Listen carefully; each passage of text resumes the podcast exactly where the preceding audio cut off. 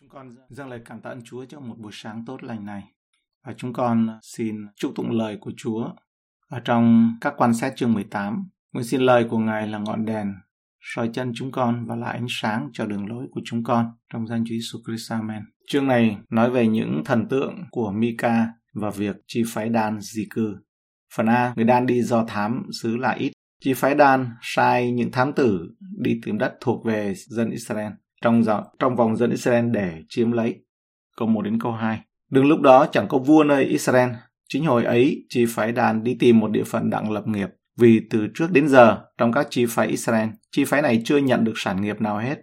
Vậy, người đan chọn trong chi phái mình 5 người mạnh dạn, sai từ Sorea và Etaon đi khắp nơi do thám xứ và dặn họ rằng hãy đi do thám sứ chúng sang qua núi Ephraim đến nhà Mika và ngủ đêm tại đó.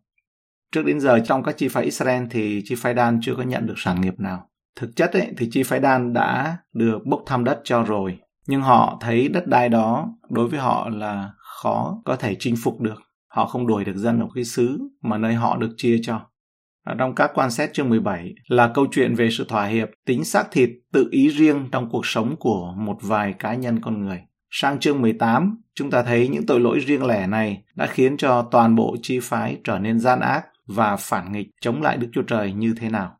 Kinh Thánh nói, vì vậy chúng qua sang núi Ephraim, tìm kiếm vùng đất dễ dàng hơn để chinh phục và làm sở hữu thuộc về họ. Người đan đến đất của chi phái Ephraim và nhà Mika Câu 3 đến câu 6 gặp người Levi của Mika. Câu 3 đến câu 4 trước. Chúng đương ở gần bên nhà Mika thì nghe tiếng của gã trẻ tuổi là người Levi bèn lại gần mà hỏi rằng ai dẫn ngươi đến đây? Ngươi ở đây làm chi? Và ở chỗ này có gì? Người đáp Mika có đãi tôi thế này, thế này, cấp cho tôi lương tiền, dùng tôi làm thầy tế lễ cho người. Chúng nghe tiếng của gã trẻ tuổi là người Levi có thể là do các thám tử chi phái đan biết người Levi sa ngã này. Cũng có thể họ đơn giản chỉ nhận ra giọng của ông đến từ miền nam xứ Jude. Câu 5 đến câu 6. Chúng tiếp, thế thì hãy hỏi ý Đức Chúa Trời để chúng ta biết con đường chúng ta đi, đây sẽ có may mắn chăng? Thầy Thế Lễ đáp, hãy đi bình an, Đức Giê-hô-va đoái đến con đường của các ngươi đi.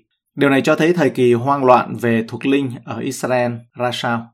Những người đan này trong một sứ mạng tội lỗi đã gặp được một người Levi tội lỗi và muốn biết từ một Chúa công bình liệu sứ mạng của họ có thành công hay không.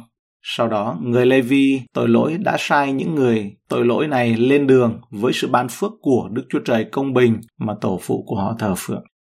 Người Đan chọn một thành phố để mở rộng, đó là La Ít câu 7 đến câu 10. Vậy, năm người ấy lên đường đến La Ít, thấy dân sự tại đó có thói tục dân Sidon, ở an ổn, bình tĩnh và vững chắc. Trong kẻ quản hạt xứ đó, chẳng có ai làm cho chúng bị hại chút đỉnh nào hết. Chúng vốn cách xa dân Sidon, chẳng có việc chi với ai cả. Cái ấy, năm người trở về cùng các anh em mình tại Sorea và Etaon, thì anh em hỏi chúng rằng các anh đã làm chi? Năm người đáp, hè, hãy đi lên đánh chúng nó, vì chúng tôi có thấy sư ấy thật lấy làm tốt nhất. Ủa kìa, anh em ở đó chẳng làm chi sao, chớ nên biếng nhác mà đi lên, đến chiếm lấy sư ấy làm sản nghiệp. Khi anh em vào sư đó, sẽ đến cùng một dân ở an ổn. Sư ấy thật rất rộng và Đức Chúa Trời đã phó nó vào tay anh em, quả thật một nơi chẳng thiếu vật chi đất sinh sản.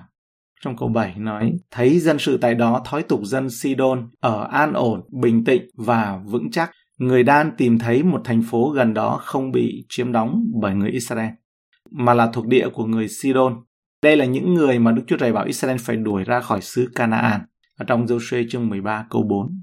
Trong bài giảng của mình có tựa đề là sự nguy hiểm của sự an toàn kiểu xác thịt thì Spurgeon đã sử dụng mô tả về người Sidon ở trong các quan xét chương 18 câu 7 và câu 27 đến câu 28, như một sự mô tả an toàn về sự giả tạo của người tín đồ xác thịt.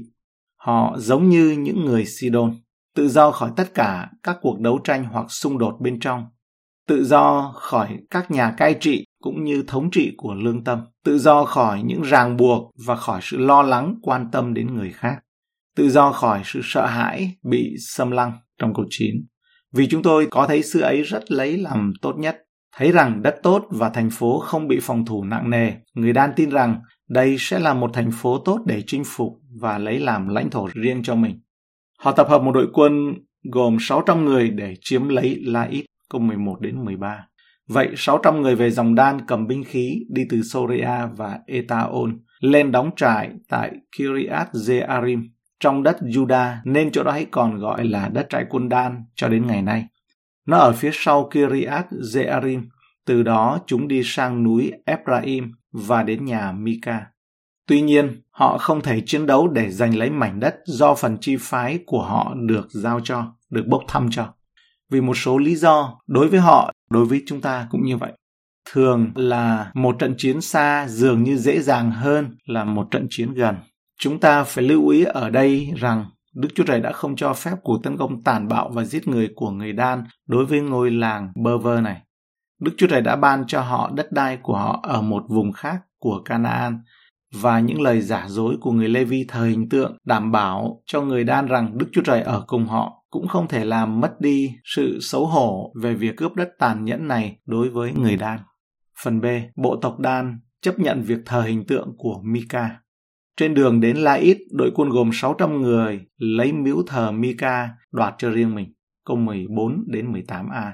Bây giờ, năm người đã đi do thám sứ La Ít cất tiếng nói cùng anh em mình rằng trong nhà này có một cái ephod, những teraphim và một tượng chạm với chân bẩn gang. Anh em có biết chăng? Cái chữ với chân bẩn gang này nó có nghĩa là tượng nó được đúc bằng kim loại. Vậy, bây giờ hãy xem điều anh em phải làm. Chúng bèn lại gần vào nhà người Levi trẻ tuổi, tức là vào nhà của Mika và chào người. 600 người về dòng đan cầm binh khí giữ ở ngoài cửa. Nhưng năm người đã đi do thám sứ đi lên vào nhà và cướp lấy tượng trạm chân bằng gang, ephod và những teraphim, đương khi tề tế lễ đứng tại cửa cùng 600 người cầm binh khí. Năm người đó vào nhà cướp lấy các vật ấy. Trong câu 17 thì nói, khi năm người do thám sứ đi lên vào nhà cướp lấy tượng chạm, chân bằng gang, ephod và những teraphim. Cái chữ chân bằng gang nó có nghĩa là tượng đúc. Đây là một sự kết hợp kỳ lạ giữa đạo đức thấp kém và cảm giác tôn giáo lại sùng đạo mạnh mẽ. Như thể ai đó thực sự muốn nghiên cứu kinh thánh vậy mà lấy những thứ này. Do đó họ đã lấy trộm một vài quyển kinh thánh. Có rất nhiều ví dụ trong lịch sử về những người thỏa mãn sự thôi thúc tôn giáo một cách hoàn toàn trái đạo đức. Ở châu Âu vào thế kỷ 14, những người lính thất nghiệp thường trở thành một đội quân nhỏ. Đó là những nhóm cướp bóc, đi cướp giật, đốt phá, giết hại, hãm hiếp các thị trấn và làng mạc trên khắp châu Âu. Những tên tội phạm tàn bạo này thường thương lượng với một thị trấn trước khi tấn công nó. Nếu thị trấn đồng ý chia cho những con mãnh thú này một số tiền lớn thì họ sẽ rời khỏi thành phố một mình. Nếu thị trấn đã từ chối đưa tiền hoặc là không thể đưa tiền thì chúng sẽ tấn công. Những điều này đã được thực hiện với các cuộc đàm phán và hợp đồng chính thức. Họ đã phát hiện ra rằng khi những người đàn ông khủng khiếp này đến một tu viện, họ cũng đòi tiền, nhưng chúng cũng đòi các linh mục của các tu viện cấp cho chúng một văn bản xá tội nói rằng tất cả những tội lỗi của chúng đã đều được tha thứ hết. Có lẽ từ đây mới có câu chuyện tướng cướp bắt linh mục tuyên bố tha thứ, tha thứ cho những tội tương lai đấy. Sau khi tuyên bố xong rồi giết linh mục luôn. Cướp lấy tượng chạm chân bằng gang ephod và những theraphim. Họ sử dụng bạo lực và trộm cướp để thúc đẩy một mục đích tôn giáo. Và vị thầy tế lễ cho phép họ bằng cách đứng sang một bên khi họ làm như vậy. Trong cuộc bạo loạn ở Los Angeles vào những năm 1990, một phóng viên đã bắt gặp ba kẻ cướp bóc rời khỏi một cửa hàng. Anh ta hỏi chúng đã lấy gì? Hai người đầu tiên nói với người phóng viên bằng những lời nói tục tĩu. Nhưng người đàn ông thứ ba nói, tôi lấy một số bài nhạc phúc âm, tôi yêu Chúa Giêsu. Người Levi đi cùng đạo quân của tri tộc Đan, câu 18b đến 21. Thầy tế lễ bèn hỏi chúng rằng, các ngươi làm chi vậy? Chúng đáp rằng hãy nín đi, lấy tay bụng miệng lại và đến cùng chúng ta. Làm cha và thầy tế lễ cho chúng ta. Ngươi làm thầy tế lễ cho một nhà hay làm thầy tế lễ cho một chi phái, một họ hàng trong Israel, điều nào là khá hơn. Thầy tế lễ mừng lòng lấy ephod, những teraphim và tượng trạm rồi nhập với bọn ấy. Chúng bèn xây lại, lên đường và để cho con trẻ súc vật và đồ hành lý đi trước. Hãy nín đi lấy tay bụng miệng lại. Đây là một lời đe dọa. Họ ra lệnh cho người Levi ngừng phản đối hoặc là sẽ bị tấn công. Vì vậy, trong câu 20 nói, thầy tế lễ mừng lòng. Lòng người thầy tế lễ này mừng bởi vì ông đầy tham vọng hám lợi. Người Lê Vi không quan tâm đến Mika, chỉ quan tâm đến tiền công và địa vị mà ông có thể nhận được khi làm thầy tế lễ cho cả một bộ tộc thay vì một gia đình đơn thuần. Việc thờ hình tượng ngu xuẩn của Mika chẳng có ích gì, câu 22 đến 24. Chúng đã lìa khỏi nhà Mika rồi, có những kẻ ở gần nhà Mika nhóm lại đuổi theo người đan và chúng kêu la sau họ. Người đan xây lại mà nói cùng Mika rằng, người có điều chi? Vì sao người có nhóm lại những kẻ đó? Mika đáp, các người đã cướp lấy các thần ta đã làm nên và luôn thầy tế lễ mà đi, còn chi lại cho ta? Sao các ngươi còn hỏi rằng ta có điều chi? Trong câu 24 nói là các ngươi đã cướp lấy các thần ta đã làm nên. Đây là sự mỉa mai mạnh mẽ. Mika đã phải giải cứu các vị thần của mình. Rõ ràng các vị thần của ông ta hay nên tự lo cho chính mình chứ. Chúng ta tự hỏi liệu Mika có thấy sự ngu ngốc của việc này hay không? Bỏ biết bao nhiêu là tiền. Mỗi người chúng ta hoặc thờ một vị thần do chúng ta nặn ra, hoặc là chúng ta thờ phượng Thiên Chúa đấng đã tạo dựng nên chúng ta. Nhưng những vị thần mà chúng ta tạo ra luôn nhỏ bé hơn chúng ta. Thờ thần tượng chỉ là một cách khác của việc tôn thờ cái tôi của chính mình, cái bản ngã là cái chân tướng của mình. Thật ra là che cái chân tướng của mình và lấy luôn thầy tế lễ mà đi. Mika đã ngu ngốc đến mức để có một thầy tế lễ có thể bị bắt đi và điều đó nhắc chúng ta nhớ rằng thật tuyệt vời khi có một thầy tế lễ thượng phẩm không hề thay đổi và không ai có thể bắt ngài khỏi chúng ta được. Sự chết không bắt ngài được. Như Mayer đã nói, bất cứ thứ gì có thể lấy từ chúng ta đều có dấu và chữ ký của con người trên đó. Tuy nhiên, Chúa Giêsu Christ, thầy tế lễ tượng phẩm của chúng ta không bao giờ có thể thay đổi được, sẽ không bao giờ khiến chúng ta lo lắng cho một điều gì khác. Và tội lỗi, thất bại của chúng ta không thể cướp chúng ta khỏi Ngài, sẽ không bao giờ khiến chúng ta lo lắng về bất kỳ điều gì. Còn chi lại cho ta, Mika nói. Điều này cho thấy việc thờ hình tượng của Mika đã trống rỗng như thế nào. Những vị thần giả dối của ông không mang lại cho ông bất kỳ điều tốt lành nào lâu dài. Quân của chi phái Dan không chịu trả lại thần cho Mika, nên Mika ra về tay trắng vào 25 đến 26. Người Dan đáp cùng Mika rằng, chớ cho ta nghe tiếng ngươi nữa, e có người nổi giận xông hãm các ngươi, làm cho các ngươi và nhà ngươi đều bị mất sự sống chẳng. Sự kiện này là những lời minh họa cho tình trạng vô luật pháp nói chung ở Israel vào suốt thời kỳ dài của các quan xét. Người đã đánh cắp thần tượng của Mika chỉ đơn giản theo nguyên tắc là tôi làm cái điều mà tôi thấy là đúng, cái điều mà tôi cho là phải. Bây giờ người đan cứ đi đường trong câu 26. Còn Mika thấy chúng mạnh hơn mình, bèn trở về nhà mình. Họ quá mạnh đối với cả Mika và các thần của ông. Người ta không bao giờ nên có một vị thần mà cần phải được bảo vệ cho vị đó. Quân đội của chi phái Đan chinh phục thành La Ít và đổi tên là Thành Đan, câu 27 đến 29.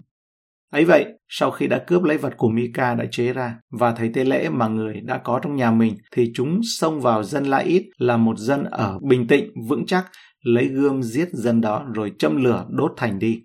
Chẳng có ai đến tiếp cứu dân La Ít vì thành ở xa Sidon và không giao thiệp với ai hết. Nó ở trong trũng chạy về hướng Bết Rehob, người Đan xây đắp thành lại và ở tại đó, lấy tên Dan là tổ phụ mình, con trai của Israel mà đặt cho thành, còn trước kia tên thành ấy là Laít. Đối với Laít, đó là một dân yên tĩnh và an toàn, yên ổn và không có ai đến giải cứu. Điều này được viết ra nhằm mục đích khiến chúng ta ít nhất có một chút thông cảm với người dân Laít. Dân Israel được hướng dẫn chiếm đất từ tay người Canaan, nhưng đây dường như là một cuộc tấn công vô cớ từ những kẻ gian ác thuộc chi phái Dan và họ đặt tên là Thành Đan. Thánh Đan sẽ trở thành thành phố phía Bắc nổi bật nhất ở Israel. Cụm từ từ Đan đến BEC3 trong các quan xét chương 20 câu 1 trong một Samuel chương 3 câu 20. Cái cách gọi này sẽ trở thành một nghĩa diễn đạt là từ Bắc đến Nam của Israel, chỉ về toàn bộ Israel. Còn trong tiếng Việt là từ địa đầu móng cái đến mũi Cà Mau. Chúng ta phải lưu ý ở đây rằng Đức Chúa Trời đã không cho phép cuộc tấn công tàn bạo và giết người của người Đan đối với ngôi làng bơ vơ này. Đức Chúa Trời đã ban cho họ đất đai của họ ở một vùng khác của Canaan, và những lời giả dối của người Lê-vi thờ hình tượng đảm bảo cho người Đan rằng Đức Chúa Trời ở cùng họ cũng không thể làm mất đi sự xấu hổ về việc cướp đất tàn nhẫn này đối với người Đan. Chi phái Đan chính thức áp dụng việc thờ hình tượng bắt đầu từ Mika câu 30 đến 31. Đoạn người đan dựng tượng chạm, rồi Jonathan, con trai kẹt Son, cháu môi xe, và hết thảy hậu tự của người đều làm thầy tế lễ trong chi phái đan cho đến ngày chúng bị đày khỏi xứ. đoạn người đan dựng tượng chạm trong câu 30. Đây là sự khởi đầu của việc thờ hình tượng được thiết lập ở Israel trong đất hứa. Ở Israel đã có sự thờ hình tượng cá nhân từ rất lâu trước đó, nhưng đây là sự thờ hình tượng chính thức có quy mô lớn thông qua một chuỗi sự kiện kỳ lạ. Điều này bắt đầu với việc một người con trai lấy trộm 1.100 miếng bạc của mẹ mình. Các quan xét chương 17 câu 1 đến câu 2. Nó kết thúc với việc cả bộ tộc của Israel bắt đầu thờ hình tượng. Câu 31.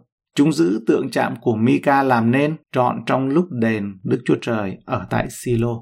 Chúng ta có thể cho rằng Mika không biết ảnh hưởng của tội lỗi mình sẽ trở nên sâu rộng đến mức nào. Sự sùng bái thần tượng của cá nhân ông đã trở thành sự sùng bái thần tượng của cả một bộ tộc.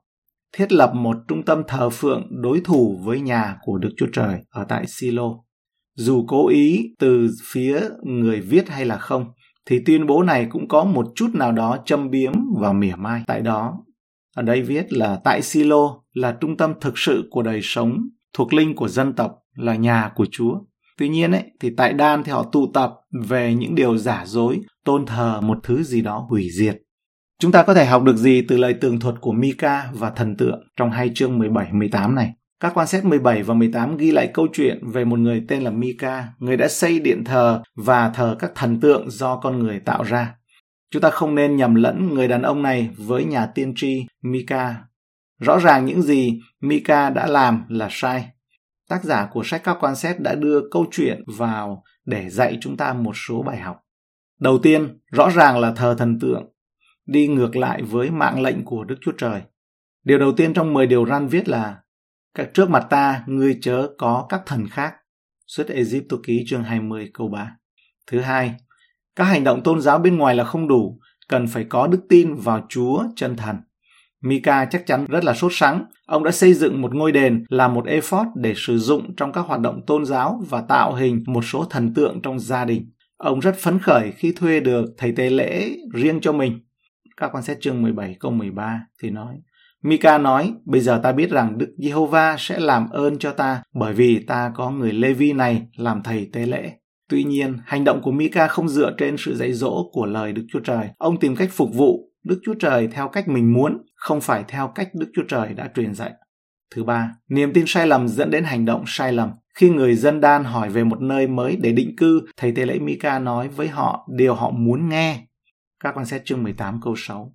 Thầy tế lễ đáp, hãy đi bình an, Đức Giê-hô-va đoái đến con đường của các ngươi đi. Tuy nhiên, cuộc hành trình của người đan là một cuộc hành trình bạo lực dẫn đến việc phá hủy một thị trấn yên bình. Thứ tư, hành động tội lỗi của một người có thể ảnh hưởng lâu dài. Những câu kết thúc của tường thuật này để lại cho chúng ta những lời sau. Các quan sát chương 18 câu 30-31 đấy.